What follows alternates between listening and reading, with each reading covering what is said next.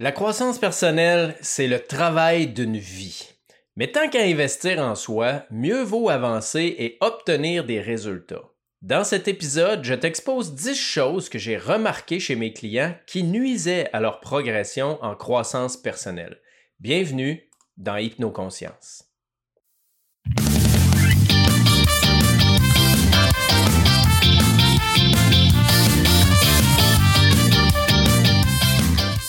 Ah, que les obstacles sont nombreux sur le chemin de la vie. Quand on décide de se prendre en main et d'évoluer, mieux vaut éviter les pièges qui pourraient nous garder dans le statu quo. Pascal Brousseau, je t'explique tout ça dans un instant.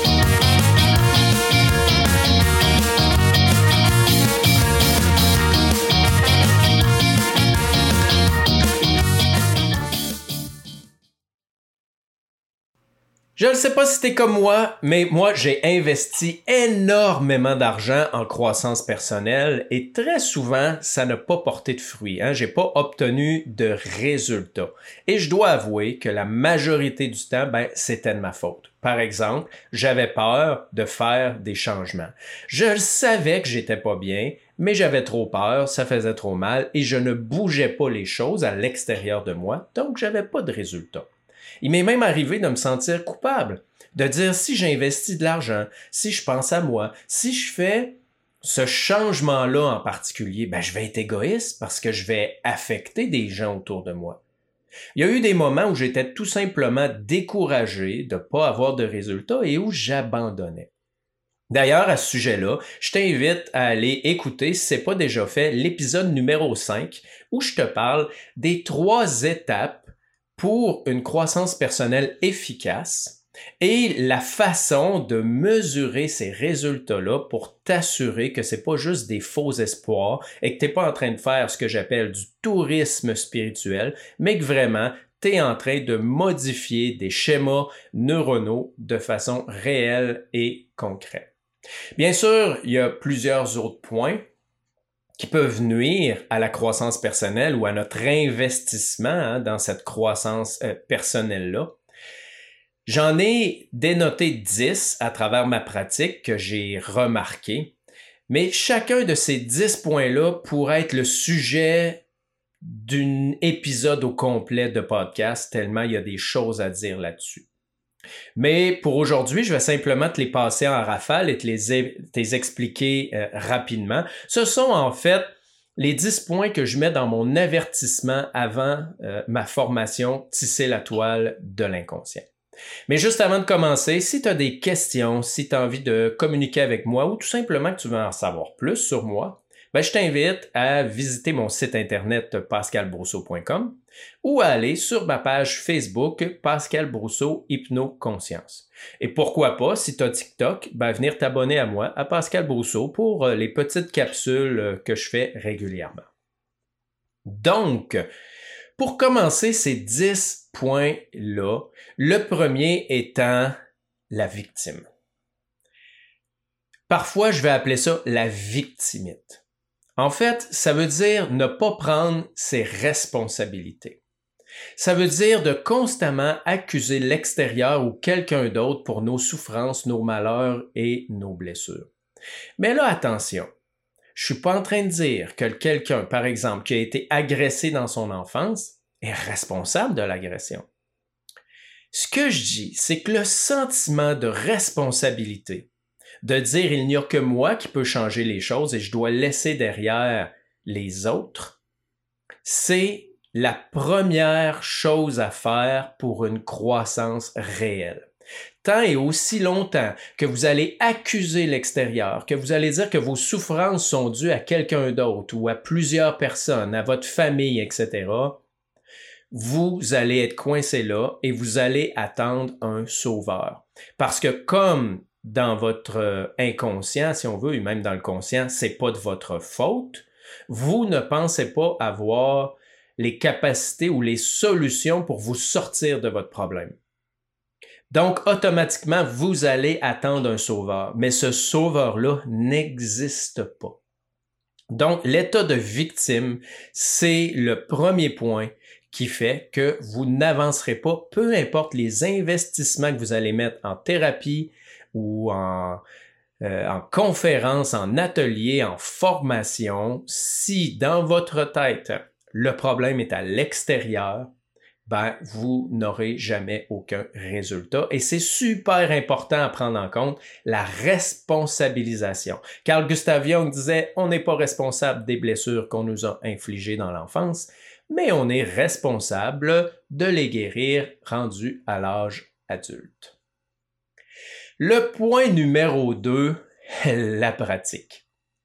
En fait, euh, c'est de l'intégration, c'est de l'application, c'est l'inverse de la connaissance, ou je dirais plutôt la continuité de la connaissance. C'est le fait de répéter quelque chose. Je le dis souvent en neurosciences, il y a deux façons d'intégrer l'émotion et la répétition, et idéalement les deux ensemble.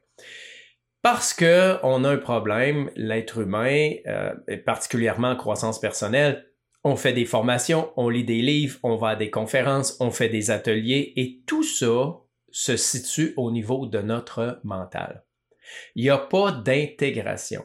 Il y a une façon d'intégrer, c'est de pratiquer et de mettre en action.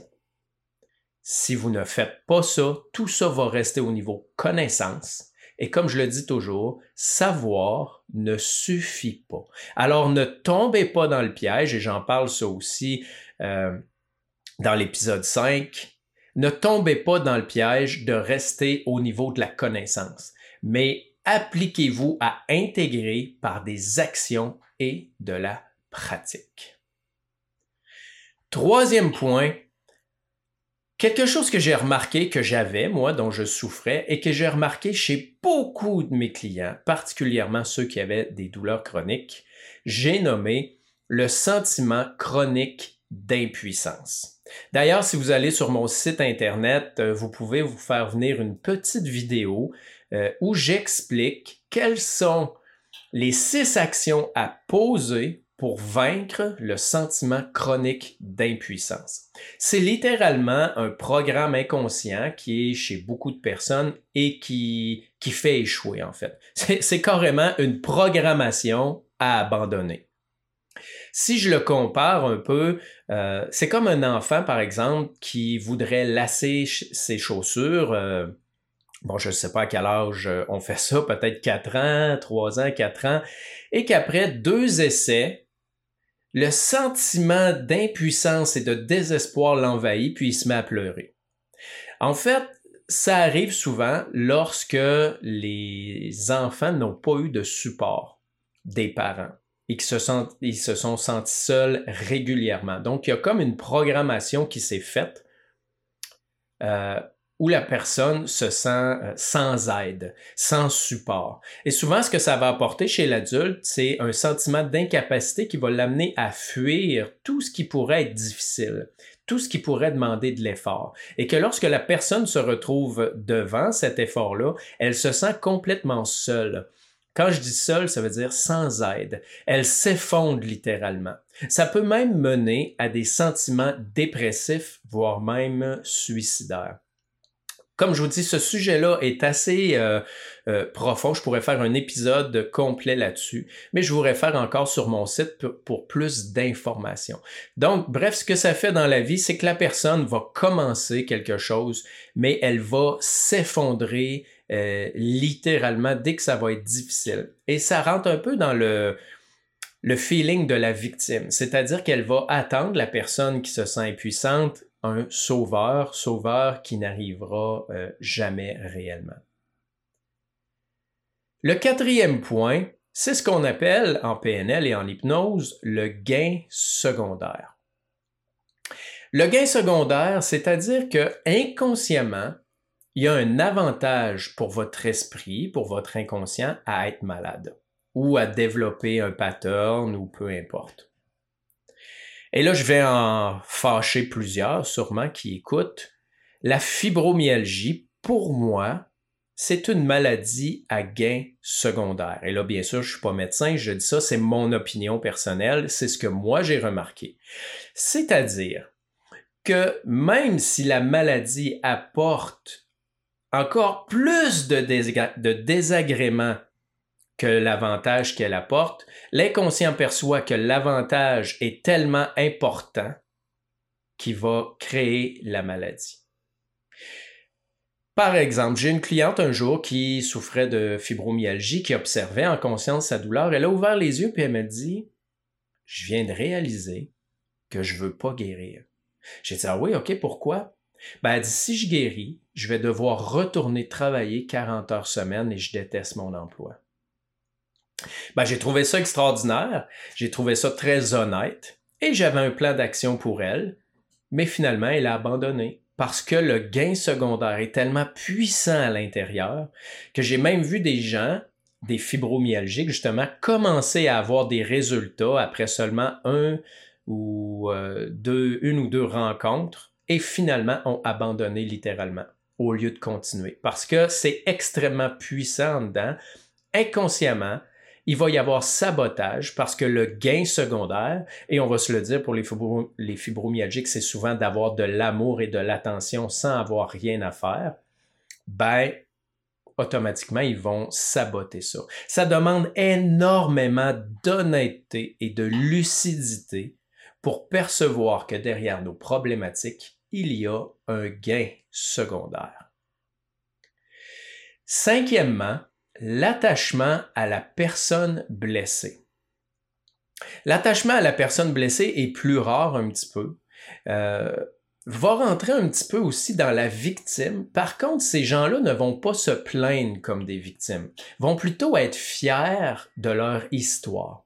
Ils vont l'étaler. Souvent, ils vont se nommer eux-mêmes comme étant des survivants.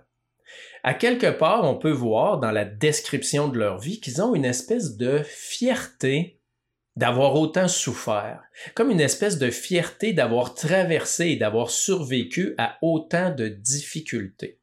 Donc, en quelque part, c'est leur difficulté, leur blessure est devenue une forme d'identité, une fierté de leur identité, de leur force. Et donc, ces gens-là, étant fiers à quelque part de ce qui leur est arrivé, vont avoir de la difficulté à lâcher prise et à laisser ça derrière elles pour faire une progression et régler leurs problématiques. Et il va être important pour ces personnes-là aussi d'être totalement honnêtes envers elles-mêmes et de réaliser que ça n'enlève en rien leur capacité et leur fierté d'avoir traversé ça, mais qu'elles ne sont pas obligées de garder les séquelles de tout ça. Mais ça devient extrêmement subtil. Et comme la personne, et ça devient aussi une espèce de gain secondaire, est tellement fière de ce qu'elle a traversé, donc elle n'abandonnera pas. Dans cette optique-là, autant la victime que la personnalité blessée, je me souviens d'une personne qui m'a écrit un courriel extrêmement long pour me décrire toutes les épreuves qu'elle avait vécues dans sa vie, puis elle me disait comment elle était fière de m'avoir trouvé contente, puis qu'elle sentait qu'elle avait enfin trouvé le bon thérapeute. Et elle me demandait à la fin du courriel si je pouvais l'aider, qu'elle désirait vraiment avoir un rendez-vous rapidement. Ben, j'ai répondu dans le courriel, bien sûr que je peux vous aider. Si vous acceptez d'oublier votre histoire et de regarder vers l'avant. Ben, cette personne-là ne m'a jamais répondu.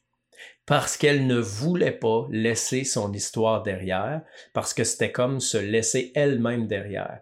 Ça venait miner son identité. Alors ne vous accrochez pas à l'identité de la victime ou de ce que vous avez vécu, vous êtes beaucoup plus que ça. Sixièmement, le déni. Le déni, en fait, c'est un mécanisme de défense euh, qui peut être léger à très grave, c'est-à-dire que ça peut être conscient puis dire oh non, euh, moi il m'est rien arrivé, jusqu'à un déni qui amène une amnésie totale, soit du trauma ou une amnésie, euh, je dirais, des, des effets secondaires du trauma. Par exemple, moi j'ai une cliente un jour qui observait en conscience et qui respirait dans certaines euh, blessures ou certaines maladies. Et spontanément, il y a un souvenir qui a émergé qui datait d'une trentaine d'années auparavant, qui était très grave, qui était vraiment euh, un souvenir vraiment très traumatisant. Et cette personne-là me disait candidement, oui, mais j'ai jamais gardé aucune séquelle de ça, même à l'époque, euh, quand j'étais dans la jeune vingtaine, j'ai consulté des psychologues suite à ça. Et euh, vraiment, euh, non, j'en ris, je, je ressens absolument rien par rapport à ça. Mais il y a deux choses qui me dérangeaient dans ça. De un, le fait que ce soit quelque chose d'extrêmement grave, que n'importe qui aurait eu des séquelles de ça, ça faisait pratiquement aucun sens de ne pas en avoir. Et deuxièmement, le fait qu'en observant en conscience, l'inconscient ait fait émerger ce souvenir-là en particulier. Donc, c'était clair pour moi qu'il y avait un déni inconscient, c'est-à-dire que la personne avait comme refoulé les émotions de terreur qu'elle avait vécues par rapport à ça parce que c'était trop dur à vivre. Ben ça, ça prend aussi énormément d'honnêteté et possiblement un suivi avec un professionnel euh, compétent dans le domaine euh, pour ne pas être submergé lorsqu'on décide euh, de réveiller tout ça. Septièmement, il y a l'impatience. et, je ris parce que je me sens vraiment visé par ça, cette fameuse impatience-là, parce que je l'ai eu souvent. C'est-à-dire que on devient impatient d'avoir des résultats et on abandonne ce qu'on a commencé. Et ça, on va le voir. Les gens vont aller voir, par exemple, un chiropraticien une fois. Ah, il n'y a pas de résultat, ils abandonnent, ils vont voir un ostéopathe. Une fois. Ils n'ont pas de résultat, ils vont aller voir un physio. Ils n'ont pas de résultat, ils vont aller voir un autre, mais ces personnes-là qui sont impatientes ne persévèrent pas dans la thérapie qu'ils ont commencé pour un temps raisonnable, question de vraiment voir s'ils vont avoir des résultats. Et ça, on le voit beaucoup dans la pratique aussi d'observation en conscience. Les gens me disent, ah, je l'ai essayé ta technique, Pascal, mais ça marche bien avec toi, mais quand je le fais tout seul, ça fonctionne pas. Et je comment tant t'as essayé? Eh bien, souvent, ça tourne autour de 10 minutes. Les gens veulent avoir des résultats tout de suite. Mais je leur dis, quand tu observes en conscience, c'est du temps que tu prends pour toi. Ça se peut que pendant des jours et des semaines, il n'y en ait pas de résultats. Ou pas de résultats que toi tu perçois, mais il y a toujours un résultat à le faire. Alors continue, persévère, sois patient. La croissance personnelle, c'est l'histoire d'une vie. Et certains vont dire peut-être même de plusieurs. Alors sois patient, applique ce que tu as à appliquer, fais ce que tu as à faire et n'abandonne pas trop vite. Huitièmement, la peur. Ah, cette fameuse peur. La peur du changement. La peur de réveiller quelque chose euh, qu'on veut pas voir en quelque sorte. Ça m'est déjà arrivé, ça, de voir ça, quelqu'un qui me dit, ouais, j'ai des problèmes, et là, j'y explique comment je travaille, et elle me dit, ah, je le sais ce qui va émerger, je le sais ce qui va venir, puis je veux pas travailler ça, puis je veux pas aller là. La personne me l'a pas nommé, mais clairement, il y avait une espèce de trauma de son enfance qui était présent. La peur d'aller faire face à ça. Et souvent, les gens vont me dire, ouais, mais euh, c'est endormi, euh, je veux pas réveiller ça. Ben, clairement, si ça te trouble, c'est pas endormi. Et je vous le dis, ce qui est dans l'inconscient, ce n'est pas parce que ce n'est pas à votre conscience que c'est endormi. C'est toujours vivant. Mieux vaut avoir le courage d'aller faire face à ce qui est là à l'intérieur de nous que de le fuir et de le laisser vivant dans notre inconscient et qui continue à nous détruire. Donc, la peur est l'un des facteurs qui vont faire souvent que les gens ne vont pas là au bon endroit. Hein, on dit là où ça fait mal, comme cette ancienne publicité-là. La peur, ça fait mal. Le courage, ça libère. Le courage de faire face à ce qui est là en nous et le courage de poser les actions nécessaires pour apporter du changement. Neuvièmement, on a le fameux mental. Le mental, c'est cette espèce de d'obsession que l'être humain a à l'analyse, l'intellectualisation, la compréhension du pourquoi, au lieu de travailler sur le comment. Et là, je dis pas de ne pas comprendre d'où viennent nos problématiques. Je dis de ne pas s'arrêter là et de ne pas focuser sur ça. Dans l'observation consciente particulièrement, plus tu analyses, plus tu boycottes le travail qui est en train de se faire. Plus tu intellectualises au lieu d'être dans le ressenti, d'être dans les émotions et, d'être dans le corps physique, plus tu boycottes ton travail. Je le dis toujours, savoir ne suffit pas. Et ça, c'est une adaptation de ce que je disais avant qui était savoir ne sert à rien. Mais j'ai trouvé ça un peu exagéré. Donc, je préfère dire savoir ne suffit pas. Ça nous donne un point de plus. Ça nous donne une explication. Mais il se passe rien au niveau des émotions, au niveau du corps physique, au niveau de la résolution de nos problématiques. Savoir ne suffit pas. Et comme dans l'épisode, je crois que c'est 5 où je parle des étapes, ben, la connaissance, c'est la première étape. Mais facilement, 90% des gens sont coincés là et ils n'intègrent pas parce qu'on est comme programmé ou habitué de penser que si je comprends, si je rationalise et que j'intellectualise, la problématique va être réglée, ce qui est totalement faux. C'est comme si je vous donnais, par exemple, vous faites un accident de vélo, vous vous cassez le poignet, vous savez que votre poignet est cassé à cause de l'accident de vélo. Est-ce que ça fait que votre poignet est réparé? Ben, pas du tout. C'est peut-être un exemple un peu boiteux, mais c'est le même principe en croissance personnelle et en résolution des problématiques chroniques. Savoir ne suffit pas. Et lorsque les gens mentalisent trop ou intellectualisent trop, ils paralysent littéralement leur progression à ce niveau-là.